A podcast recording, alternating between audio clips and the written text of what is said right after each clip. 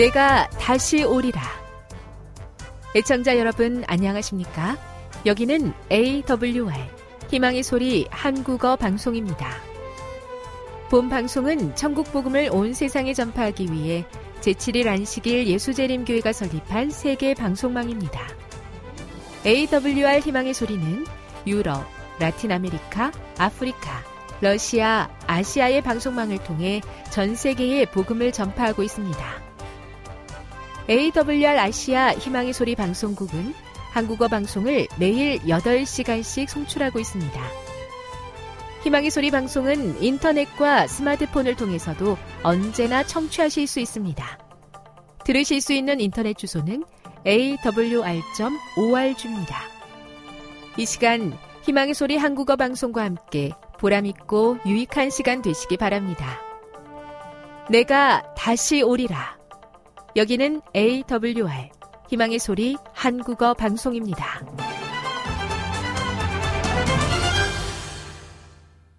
주파수 안내입니다.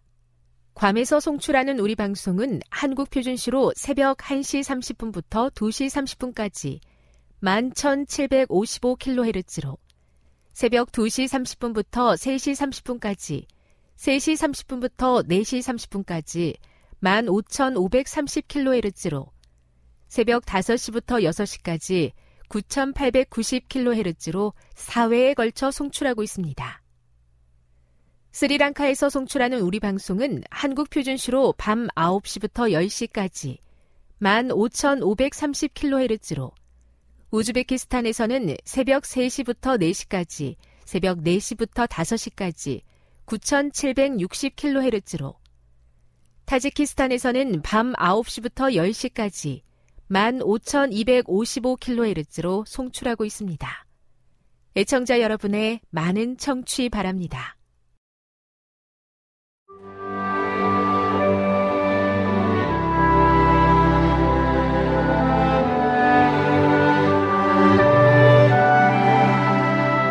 읽어주는 교과 셋째 날 12월 5일 화요일 바울과 알 수 없는 신 바울이 아테네 사람들의 거짓 종교나 거짓 신을 폄하하지 않았다는 점을 주목하라. 바울은 그가 찾을 수 있는 좋은 점이 있다면 아무리 작아도 그것을 찾아내어 활용했다. 사도행전 17장 22, 23절을 읽어보라. 바울은 이 사람들에게 복음을 전하기 위해서 무엇을 말하고 있는가? 아덴 사람들아 너희를 보니 범사에 종교심이 많도다.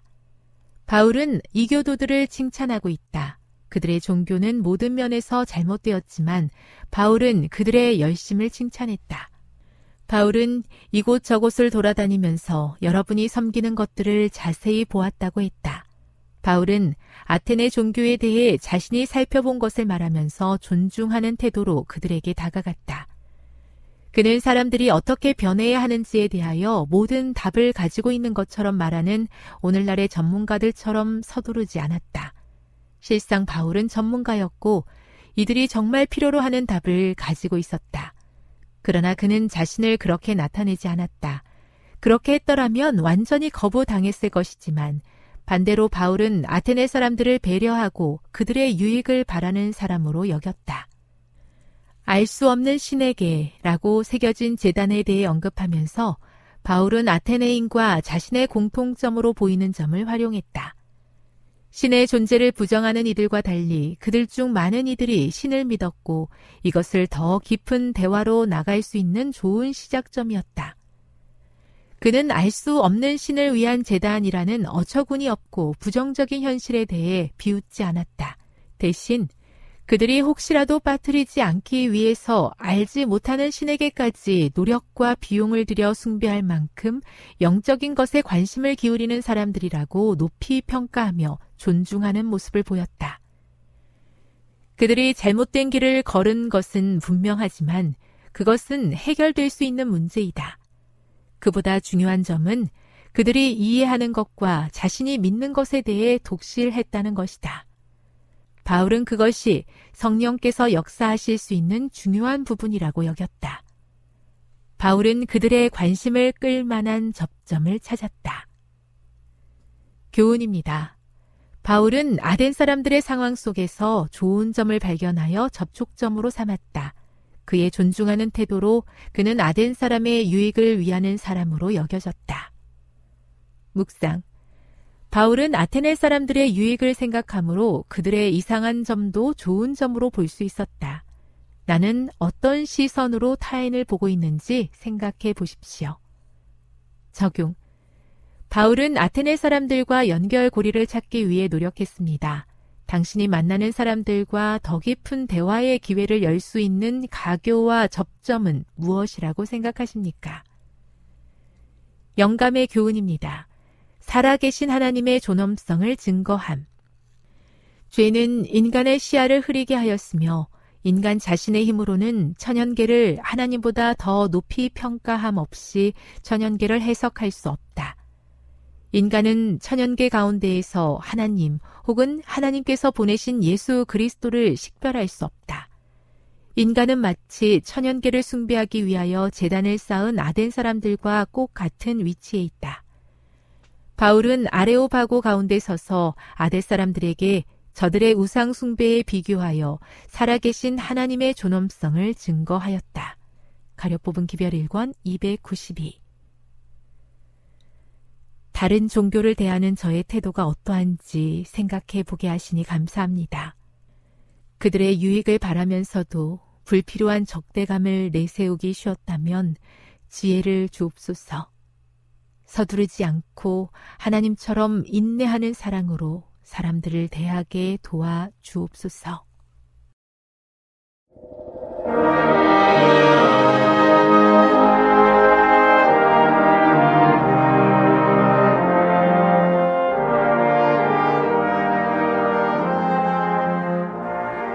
네, 안녕하십니까? 하나님의 은혜와 평강이 함께 하시기를 기도합니다. 예배의 자리에 함께 하신 여러분을 진심으로 환영합니다. 하나님께서 주시는 은혜가 또 성령님의 풍성한 사랑이 이 시간 함께 하시기를 간절히 바랍니다. 저는 오늘 사도행전 7장 54절로 60절 또 사도행전 6장 15절에 나와 있는 말씀을 통해서 하늘을 우러러 봅시다 라는 제목으로 함께 말씀을 살펴보겠습니다. 먼저 사도행전 6장 15절 말씀입니다. 공회 중에 앉은 사람들이 다 스테반을 주목하여 보니 그 얼굴이 천사의 얼굴과 같더라. 네, 사도행전 7장 54절부터 있는 말씀입니다.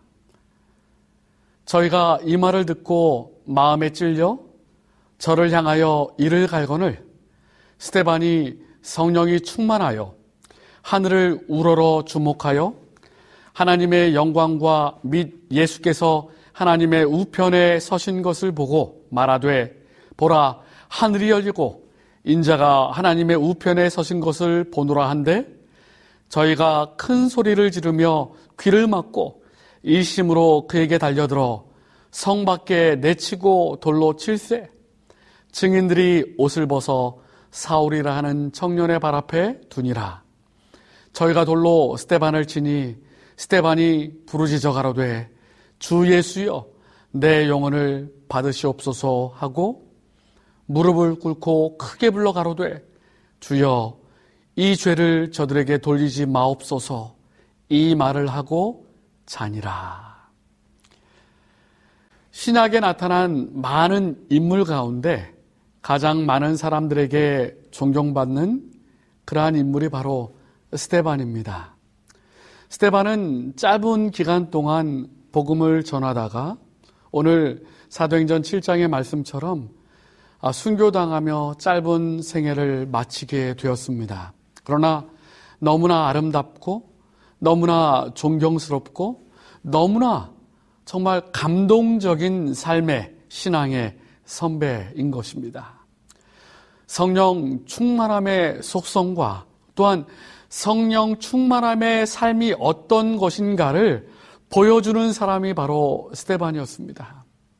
오늘 사도행전 7장 55절에 보면 스테반이 성령이 충만하여 하늘을 우러러 주목하여 하나님의 영광과 및 예수님께서 하나님의 우편에 서신 것을 보았다라고 말씀하십니다. 또한 사도행전 6장 5절에도 성령이 충만한 사람 스테반이라고 말하고 사도행전 6장 10절에도 스테반이 지혜와 성령으로 말함을 저희가 능히 당치 못했다라고 말하고 있고 사도행전 7장 55절 오늘 본문에도 성령이 충만하였다라고 말합니다.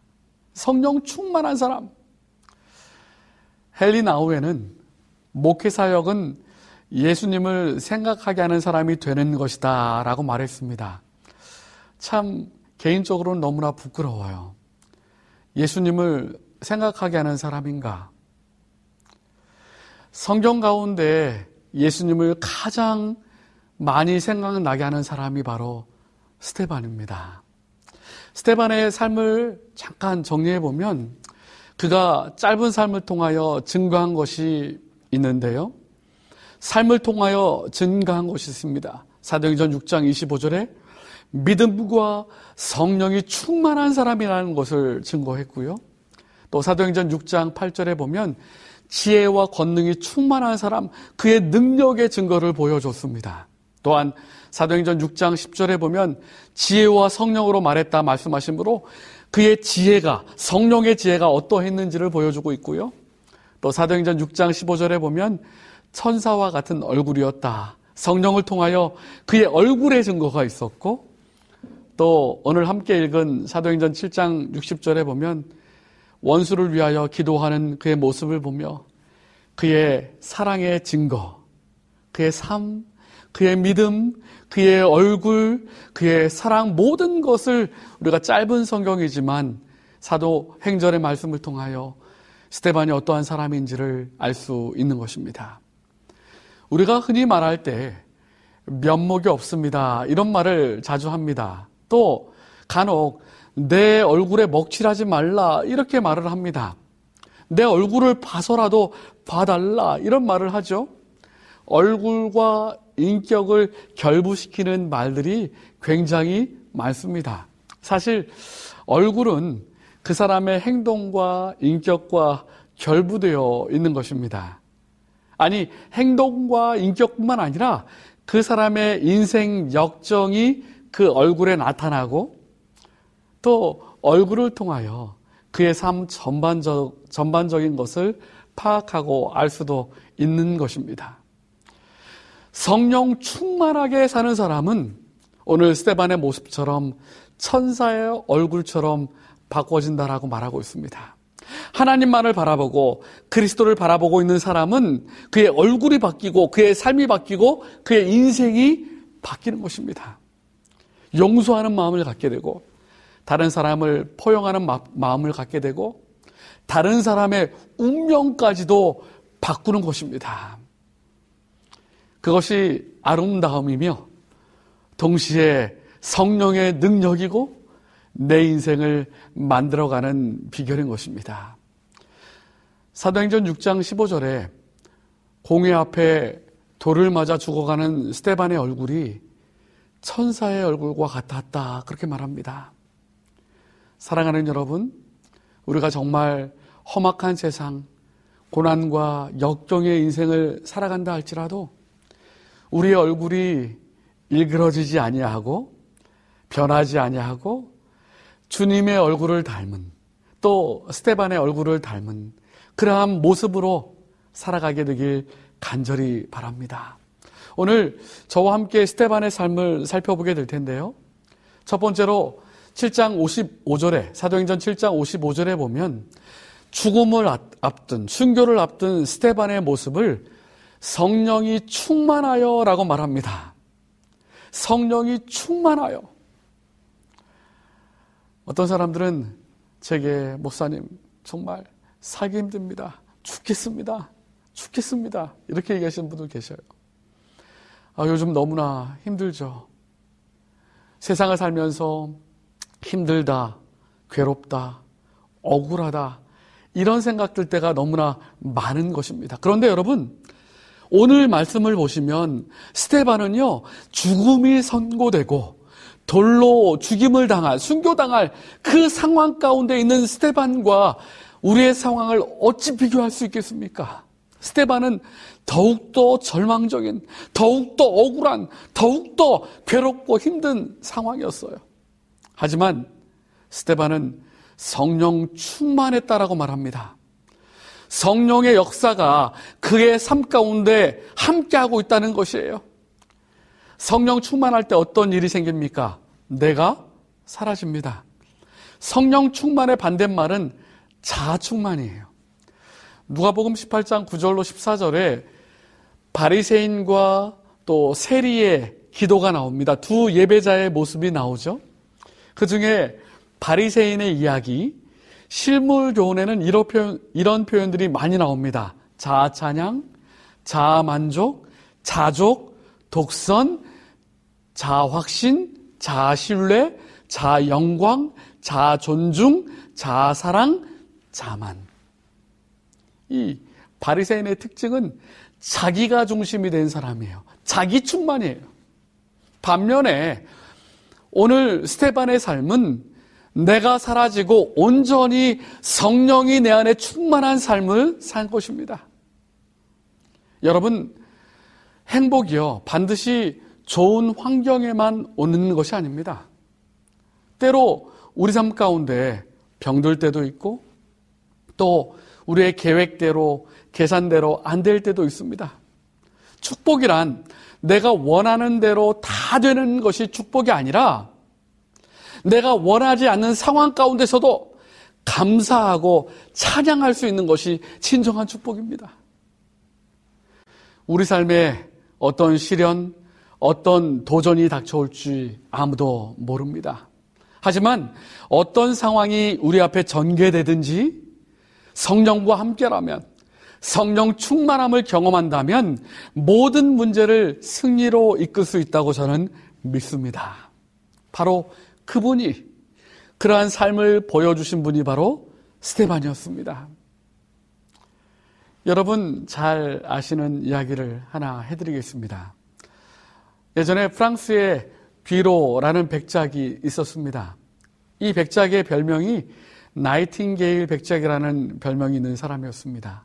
이 뒤로 백작은 나이팅게일의 노래를 몹시 좋아했다고 합니다. 그래서 이 새들을 자기 큰 별장 정원에 살게 하고 싶어서 별장 정원에다가 새의 둥지도 만들고 또 고양이나 올빼미나 매가 오지 못하도록 쫓아내고 새가 좋아하는 벌레나 또 여러 가지 풀들을 정원에 많이 나게 가꾸었습니다. 그리고 이 나이팅게일 새가 날아오기를 기다렸습니다. 처음 1년 동안은 한 마리도 날아오지 않았답니다. 그러나 2년째가 될 때에 한 쌍의 새가 날아오게 되었고 그것이 첫 번째가 되어 2년, 3년 뒤에는 100마리, 1000마리 많은 나이팅게일 새들이 정원에 와서 생활하고 노래하며 그렇게 아름다운 소리로 정원을 가득 채웠다고 합니다. 여러분 저는 이 이야기를 통해서 성령 충만의 방법을 함께 생각해 보기를 바랍니다.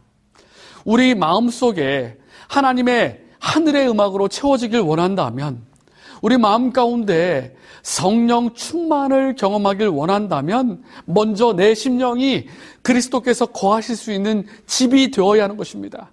내 마음 속에 있는 모든 악한 것들을 몰아내고, 내 마음 속에 모든 더러운 것들을 몰아내고, 주님이 오시기를, 성령이 오시기를 기도하며 강구할 때, 내 마음 가운데 성령께서 충만히 역사하여 주실 것입니다. 성령 충만을 경험할 때에 환경을 초월한 기쁨, 환경을 초월한 평강이 이 스테반과 같이 밝고 빛나는 천사의 모습으로 저와 여러분을 변화시켜 주실 것입니다. 그러므로 스테반처럼 성령 충만의 삶을 살게 되기를 간절히 바랍니다. 리비엔 헤랄드 1889년 6월 4일자의 말씀을 보면요. 주께서 초대교인들에게 성령을 부어주신 후에도 하늘 보고를 잠그시지 않았다. 우리도 그 축복을 충만하게 받을 수 있다. 하늘은 그분의 은혜의 보화로 가득 차 있고 믿음으로 하나님께 나아가는 사람들은 주께서 약속하신 무엇이나 다 요구할 수 있다. 우리들이 하나님의 능력을 갖고 있지 못한 것은 우리들이 영적으로 나태하기 때문이요, 무관심하고 게으르기 때문이다. 여러분, 성령은 이미 하늘 보화에 준비되어 있어요. 우리가 성령을 구하고 간절히 간구할 때에 성령 충만을 경험하게 될 것입니다.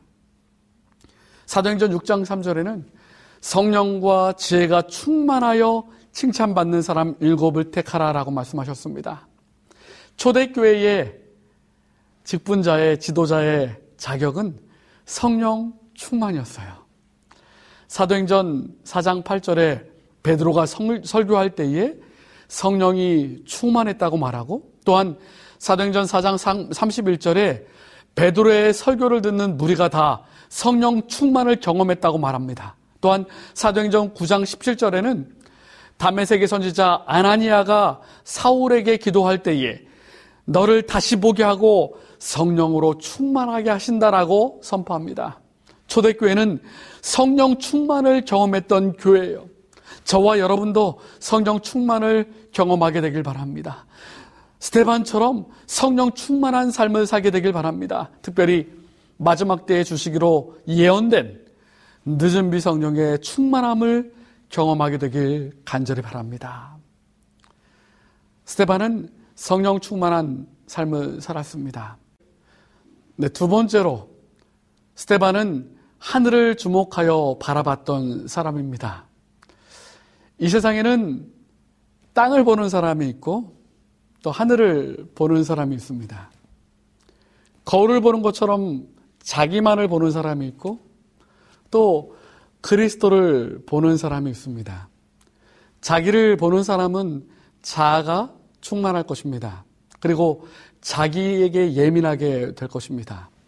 모든 일에 있어서 최우선이 자기 중심일 것입니다. 그러나 하늘을 보고 그리스도를 보는 사람은 또 성령이 충만한 사람은 자기가 중요하지 않습니다. 자기 고집을 피우지 않습니다. 하늘을 보는 것입니다. 환경을 보는 것이 아니라 자신이 처한 상황을 보는 것이 아니라 땅을 보는 것이 아니라 하늘을 보는 것입니다. 오늘 사도행전 7장 55절에 보시면 스테반이 하늘을 우러러 주목하여 라고 말하고 있습니다. 그는 지금 자기에게 돌을 던지는 사람들을 주목하지 않습니다. 만약에 그가 환경을 바라왔다면 그를 향하여 이를 갈고 있는 사람들을 주목해 봤다면 그가 그들을 위하여 기도할 수 없었을 것입니다. 돌을 던지는 무리 앞에서 눈을 들어 하늘을 보라, 바라볼 때에 그리스도의 영성을 회복했던 것입니다.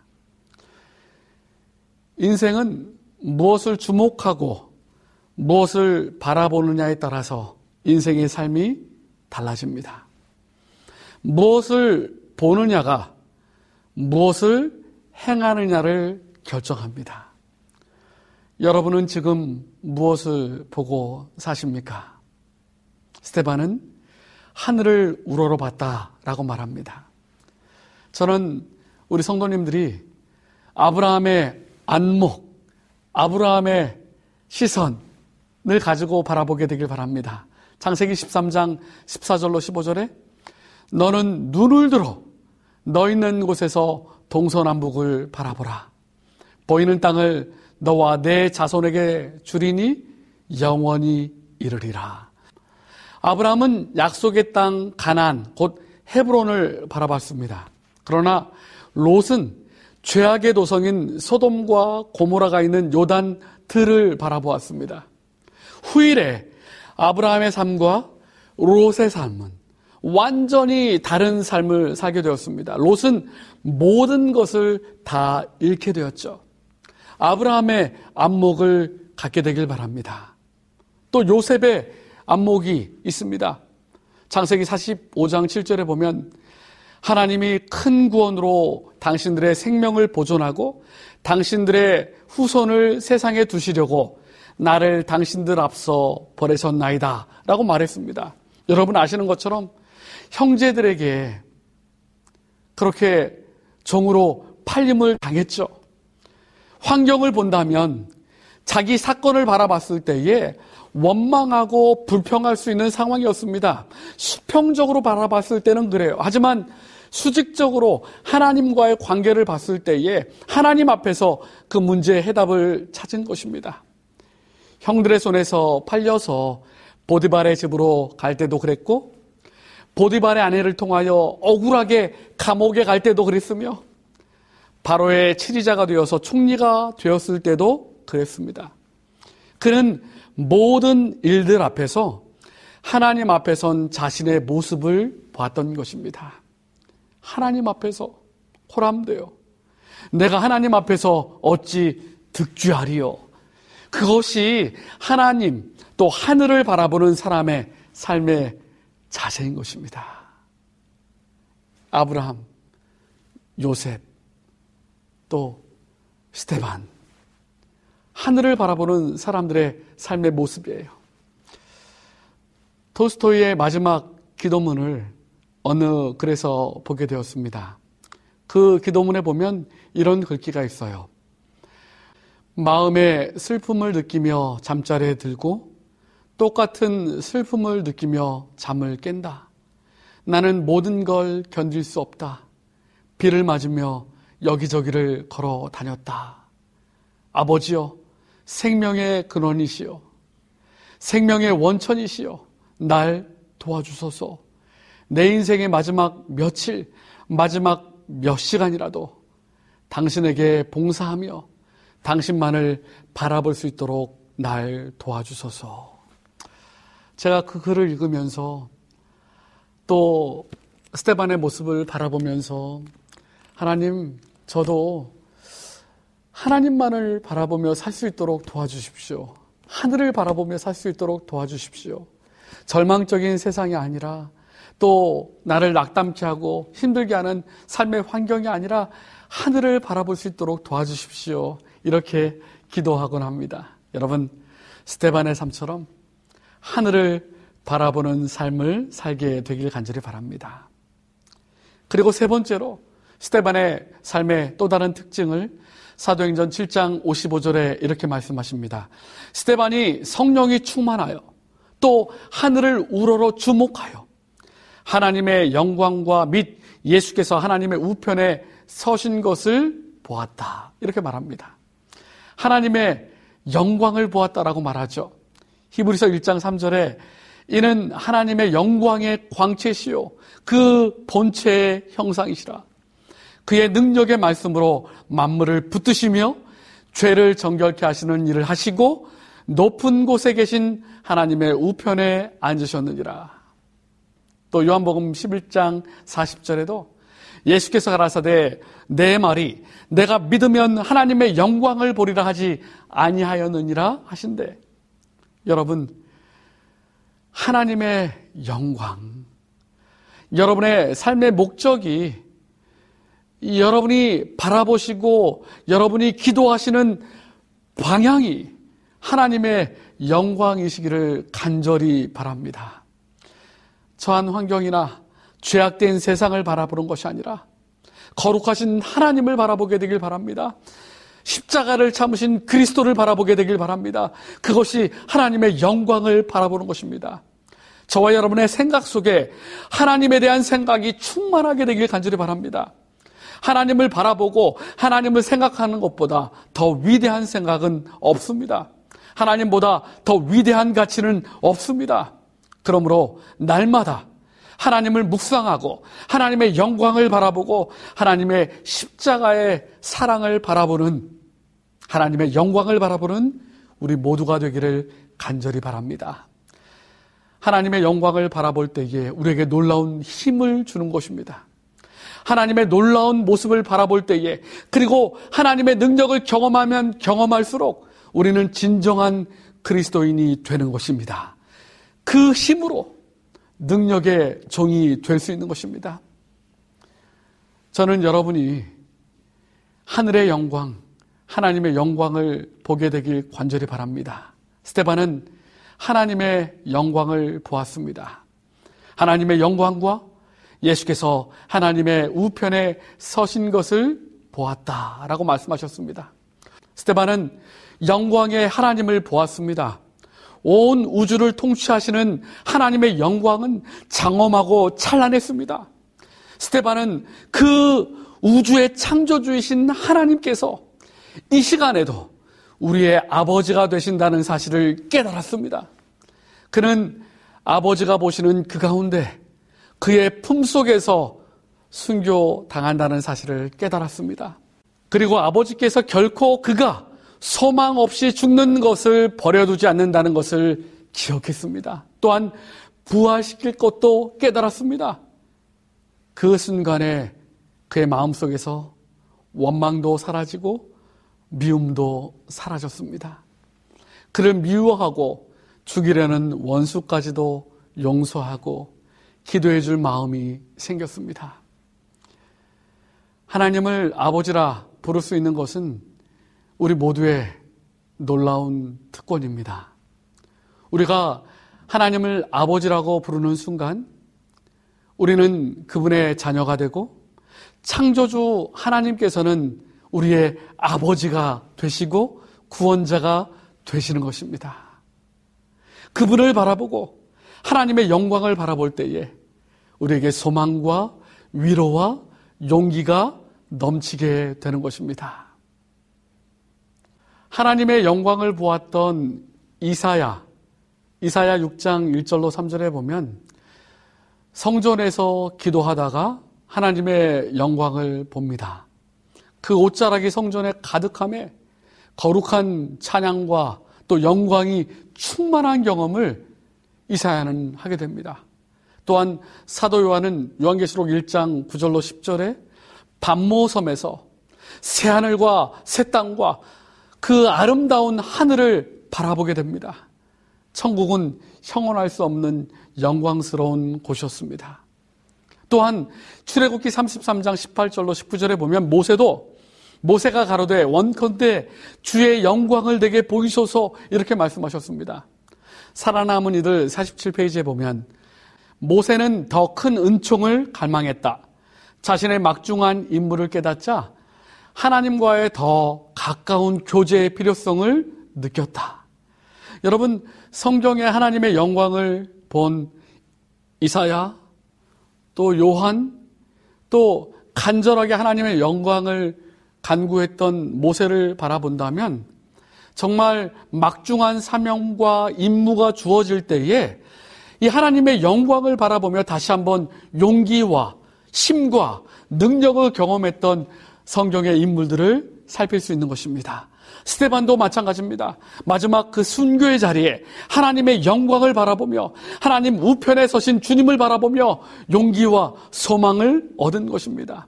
그런데 오늘 사도행전 7장 56절에 보면 말하되 보라 하늘이 열리고 인자가 하나님의 우편에 서신 것을 보노라라고 말씀하셨습니다. 성경을 살펴보면 뭐 히브리서 12장 2절이든지요. 하나님의 보좌에 앉으셨다라는 표현이 많이 나옵니다. 하나님의 보좌에 앉으셨다. 그리스도께서 보좌에 앉아 계신다. 그런데 오늘 사도행전 7장에는 일어서신 하나님의 모습을 보게 됩니다. 보좌 우편에 일어서셨다라고 말씀하셨어요. 왜 주님께서 일어나 계실까요?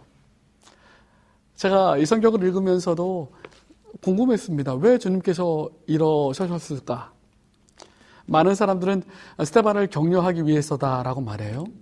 제가 아, 대학원 다닐 때 또 신약학을 가르치셨던 교수님께서 이렇게 말씀해 주셨어요. 예수님께서 이 스테반의 모습을 보시며 견디지 못하고 그 사랑 때문에 앉아있지 못하시고 일어나 서신 것이다. 이렇게 설명을 주셨어요. 근데 얼마나 그 교수님의 설명이 감동적인지. 이 스테반의 마지막 모습을 보고 예수님께서 앉아 계시지 못한 것입니다. 격려하고 위로하고 힘을 주시기 위하여 일어서셔서 이 스테반을 보셨던 것이에요. 골로새서 3장 1절로 3절에 그러므로 너희가 그리스도와 함께 다시 살리심을 받았으면 위의 것을 찾으라. 거기는 그리스도께서 하나님 우편에 앉아 계시느니라. 위의 것을 생각하고 땅의 것을 생각지 말라. 이는 너희가 죽었고 너희 생명이 그리스도와 함께 하나님 안에 감추었음이니라. 여러분, 위의 것, 그리스도, 하나님의 영광, 하늘을 바라보게 되길 간절히 바랍니다. 또한 마지막으로 스테반은요, 자신과 또 원수를 위하여 기도하는 모습을 보여주고 있습니다. 사도행전 7장 59절로 60절에 저희가 돌로 스테반을 치니 스테반이 부르짖어 가로되 주 예수여 내 영혼을 받으시옵소서 하고 무릎을 꿇고 크게 불러 가로되 주여 이 죄를 저들에게 돌리지 마옵소서 이 말을 하고 자니라. 여러분 스테반은요 이 원수들이 돌로 칠 때에 그들을 향하여 저들의 죄를 용서하여 주옵소서 그렇게 기도했습니다. 모세도 마찬가지죠. 모세도 출애굽기 32장 32절에 보면 그러나 합의하시면 이제 그들의 죄를 사옵소서 그렇지 않으면 원컨대 주의 거룩하신 책에서 내 이름을 지워버려 주옵소서 그렇게 중보기도 했습니다. 예수님께서도 갈바리에서 이러한 기도를 하셨습니다. 누가복음 23장 34절에 아버지여 저희를 사하여 주옵소서 자기 하는 것을 알지 못하나이다. 여러분 스테반의 기도는 주님의 기도와 너무나 닮았습니다. 용서하는 기도였어요. 살기 위해 용서하라 라는 책이 있는데요. 용서의 유익을 세 가지로 말합니다. 평화를 경험하기 때문에 용서해야 한다는 것입니다. 용서해야 마음의 평화가 있다는 것이죠. 희망을 얻기 위하여 용서해야 한다는 것입니다. 용서해야 희망이 있다는 것이죠. 예비하신, 하나님이 예비하신 길로 가기 때문에 용서해야 한다는 것입니다. 예수님이 용서하셨기 때문에 우리도 용서해야 한다는 것이죠.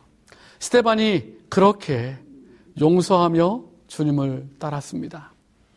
그런데 참 감동적인 것은 누가는 이 스테반의 죽음을 죽음이라고 표현하지 않습니다. 마지막 부분을 보시면 이 말을 하고 잔이라 이렇게 말씀하십니다. 죽음을 잠이라고 표현하고 있죠. 물론 성경에 죽음을 잠이라고 표현한 것이 많습니다. 부활의 소망이 있기 때문이죠. 스테반은 죽음을 순교로 바꿔놓은 사람입니다. 영광스러운 죽음으로 바꿔놓은 사람입니다. 여러분, 돌로 순교를 당한다면 상상해보면 너무나 정말 고통과 아픔 가운데 피투성이로 온몸이 찢겨지고 진 이겨지면서 그렇게 순교 당했을 것입니다. 그런데 누가는 돌로 이겨진 스테반의 얼굴이 아니라 어린아이가 어머니 품속에서 새근새근 자는 그러한 모습으로 표현한 것입니다. 하늘을 바라보며 그렇게 자니라. 순교자 스테반의 순교는 또 다른 사람을 변화시켰습니다. 누굽니까? 사울입니다. 사도행적 118페이지에 보면 그는 거듭거듭 괴로운 심정으로 스테반이 순교할 때 그가 취했던 입장을 회상하였다. 그는 스테반의 얼굴이 하늘의 광채로 빛났을 때까지도 제사장들과 관원들의 악의와 편견에 지배받고 있던 자신의 죄를 두려움으로 생각하였다. 그 순교당하는 순간도 하늘의 광채로 빛나고 있었다라고 말하고 있어요. 사도행적에는 계속 말합니다. 스테반의 순교를 목도한 모든 사람은 깊은 감명을 받았다. 그의 얼굴에 나타났던 하나님의 인에 대한 기억, 그것을 들었던 그 영혼들을 감명시켰던 그의 말 등은 보는 이들의 마음속에 간직되어 그가 선포했던 그 진리를 증거하였다. 그의 죽음은 교회에게 견디기 어려운 시련이었으나 그것은 그의 기억에서 순교자의 신앙과 지조 그리고 용모에 머물러 있었던 영광을 지울 수 없었던 사울의 양심을 일꺼워지는 결과를 가져왔다. 그 순교의 장에서 용서하며 하늘을 우러러보며 성령 충만한 그러한 모습을 보며 사울의 양심이 일깨워지게 된 것입니다. 여러분, 그리스도인들은요, 하늘을 바라보고 사는 사람들입니다. 재림 성도들은요, 더 하늘을 바라보고 사는 사람들입니다. 이 땅에서 하나님의 위로를 받고 또 이웃의 행복을 위하여 용서하며 기도하는 사람인 것입니다.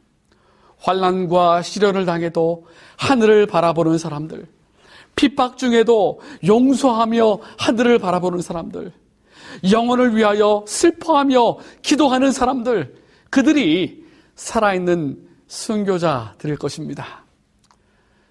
스테반에게 그러하셨던 것처럼 하늘에 계신 주님께서 우리에게 위로와 소망을 주십니다. 하나님의 영광의 빛이 우리에게 용기를 주십니다.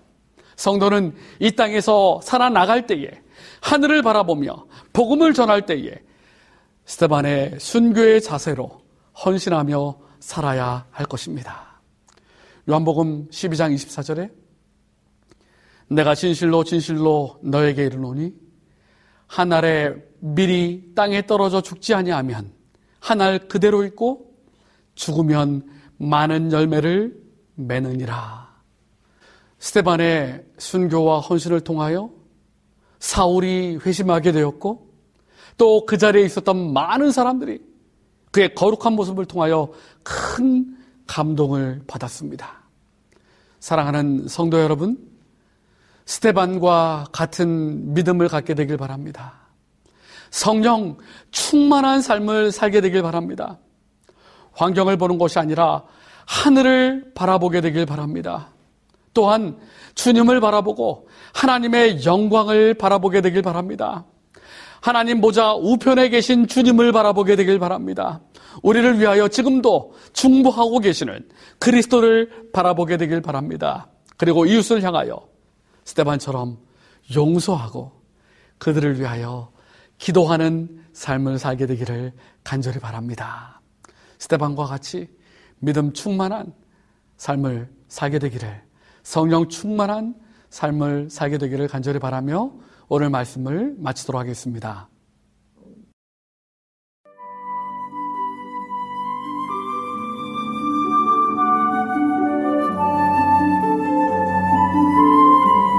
시청자 여러분 안녕하십니까? 생명의 양식 시간입니다.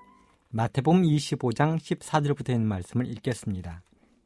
또 어떤 사람이 타국에 갈제 그 종들을 불러 자기 소유를 맡김과 같으니 각각 그 재능대로 하나에게는 금 다섯 달란트를 하나에게는 두 달란트를 하나에게는 한 달란트를 주고 떠났더니 다섯 달란트 받은 자는 바로 가서 그것으로 장사하여 또 다섯 달란트를 남기고 두 달란트를 받은 자도 그같이 하여 또 두 달란트를 남겼으되 한 달란트 받은 자는 가서 땅을 파고 그 주인의 돈을 감추어 두었더니 오랜 후에 그 종들의 주인이 돌아와 저희와 회개할세.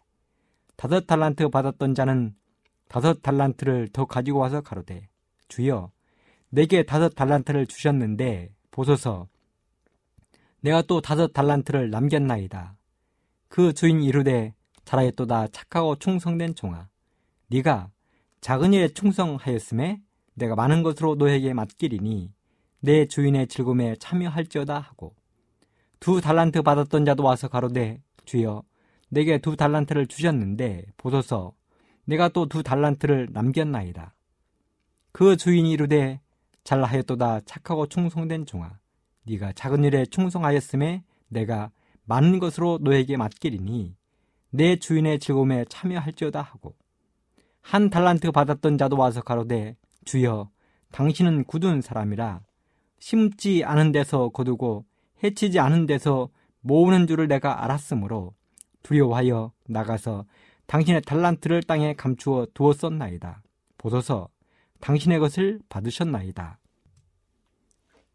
그 주인이 대답하여 가로되 악하고 게으른 종아 나는 심지 않은 데서 거두고 해치지 않은 데에서 모으는 줄로 네가 알았느냐 그러면 네가 마땅히 내 돈을 추리하는 자들에게 두었다가 나로 돌아와서 내 본전과 별일을 받게 할 것이니라 하고 그에게서 그 한 달란트를 빼앗아 열 달란트 가진 자에게 주어라.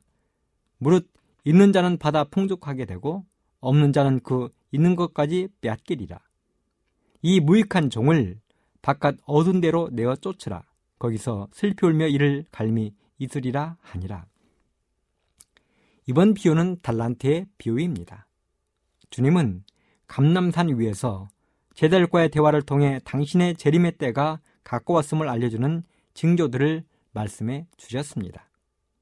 그리고 제자들에게 하신 특별한 부탁은 깨어 준비하라는 것이었습니다. 깨어 있으라. 너희는 그날과 그 시를 알지 못하니라 하시며 거듭 반복해서 경고하셨습니다. 그러면서 주님의 재림을 기다리는 사람들이 어떻게 주님의 재림을 기다려야 하는지를 알려주셨는데 그것이 바로 마태복음 25장에 나오는 비유들입니다. 마태복음 25장에는 정말로 유명한 세 가지의 비유가 나오지요. 첫째는 신랑을 기다리는 열처녀의 비유이며 둘째는 우리가 조금 전에 읽은 달란트의 비유입니다. 그리고 마지막으로 세 번째는 다음에 연구할 양과 염소의 비유입니다. 우리는 내일 예수님이 오신다 해도 오늘 하루 일에 충실해야 합니다. 내일 예수님이 오신다고 해도 우리는 무료하게 기다려서는 안 됩니다. 네덜란드의 유명한 철학자 스피노자가 이런 이야기를 했습니다. 내일 지구가 망한다 해도 나는 오늘 한 그루의 사과나무를 심겠다. 이렇게 이야기했습니다. 그러는 것처럼 그리스도인들도 마찬가지입니다. 내일 예수님이 이 땅에 오신다 해도 우리는 오늘의 삶에 충실해야 합니다. 부지런히 일해야 합니다. 이러한 교훈을 위해서 주신 비유가 바로 달란트의 비유입니다. 예수님은 천국은 또 어떤 사람이 타국에 갈지 그 종들을 불러 자기 소유를 맡김과 같으니 각각 그 재능대로 하나에게는 금 다섯 달란트를 하나에게는 두 달란트를 하나에게는 한 달란트를 주고 떠났더니 하는 말씀으로 달란트의 비유를 시작하셨습니다. 이 비유에서 타국으로 떠나는 어떤 사람은 우리 예수 그리스도를 상징합니다. 그리고 종들은 예수 그리스도를 따르는 사람들을 비유했습니다. 그런데 그 주인 되시는 예수님이 타국으로 여행을 떠나면서 종들에게 즉 우리들에게 달란트를 맡기고 떠난 것입니다. 달란트라는 이 말은 헬라어로 탈란톤으로 고대 서아시아와 그리스에서는 질량과 화폐 단위로 쓰였습니다. 또한 영어로는 탤런트이며 우리 한국어로는 재능이나 소질로 번역할 수 있겠습니다. 이렇게 표현된 달란트를 주인은 여행을 떠나면서 종들에게 맡긴 것입니다. 그런데 주인은 모든 종들에게 똑같이 맡긴 게 아니라 각각 다르게 맡겼다고 성경은 기록했습니다. 한 종에게는 다섯 달란트를, 다른 한 종에게는 두 달란트를, 그리고 마지막 세 번째 종에게는 한 달란트를 맡겼습니다. 왜 이렇게 했는지는 아무도 모릅니다. 오직 주인만이 그 이유를 알 것입니다. 예수님만이 아시는 것입니다. 이렇게 주인이 떠나자 종들은 고민이 되었던 것 같습니다. 여러분, 주인이 종들에게 맡기고 떠난 것이 무엇입니까? 금이었습니다. 생각해 보십시오. 당시 한 달란트는 34kg이었습니다. 그러니 다섯 달란트라 함은 자그마치 150kg이 훌쩍 넘는 어마어마한 금액입니다. 두 달란트는 70kg 가까이 되고 한 달란트라 할지라도 34kg이나 되는 어마어마한 액수입니다. 여러분 작은 액수가 아닙니다. 이러니 종들이 얼마나 고민이 되겠습니까? 여러분이라면 고민 안 하시겠습니까? 어쩌면 그들은 주인의 의도를 파악하느라 심각하게 고민했을 것이 분명합니다. 지금이야 통신이 발달해서 전화 한 통이면 끝나겠지만 예수님께서 비유로 말씀하시던 당시야 불가능한 일이 아니겠습니까? 이렇게 며칠 고민하던 종들이 결단을 내립니다. 다섯 달란트를 받은 종은 그 다섯 달란트를 활용하여 장사를 하기로 결심했습니다. 지금으로 말하면 무역입니다. 이렇게 해서 이 종은 원금을 떼고도 다시 다섯 달란트를 남겼습니다. 이 종은 장사 수완이 대단히 좋았던 것 같습니다. 두 번째 종도 장사를 했습니다. 그리고 그도 두 달란트를 이익으로 남겼습니다. 하지만 세 번째 종은 생각이 달랐습니다. 그는 한 달란트를 받은 후 집으로 돌아가서 땅을 파고 감추어 두었습니다. 여러분은 이 세 명의 종들이 한 행위에 대해서 어떻게 생각하십니까? 어떤 종이 가장 현명하다고 생각하십니까? 물론 결론은 나와 있습니다. 그러나 그 결과물이 나오고 결론에 도달하기 전에 여러분이라면 어떤 선택을 하시겠습니까? 주인은 이런 엄청난 재물을 맡겨두고 아무 말 없이 떠나버린 것입니다. 저는 생각합니다. 사실 가장 안전한 방법은 세 번째 종이 선택한 방법 아닙니까? 이렇게 하면 절대로 손해볼 일은 없습니다. 위험을 감수하지 않아도 됩니다. 망하지 않습니다. 하지만 첫 번째나 두 번째 종들의 방법은 대단히 위험이 따르는 것입니다. 장사가 망했다 생각해 보십시오. 생각하기도 싫은 것 아니겠습니까? 주인이 돌아오면 주인 얼굴을 어떻게 보겠습니까? 그런데 다행히 결과가 좋았습니다. 겁절로 이익을 남긴 것입니다. 이어지는 이야기는 다음 시간에 계속하도록 하겠습니다. 감사합니다.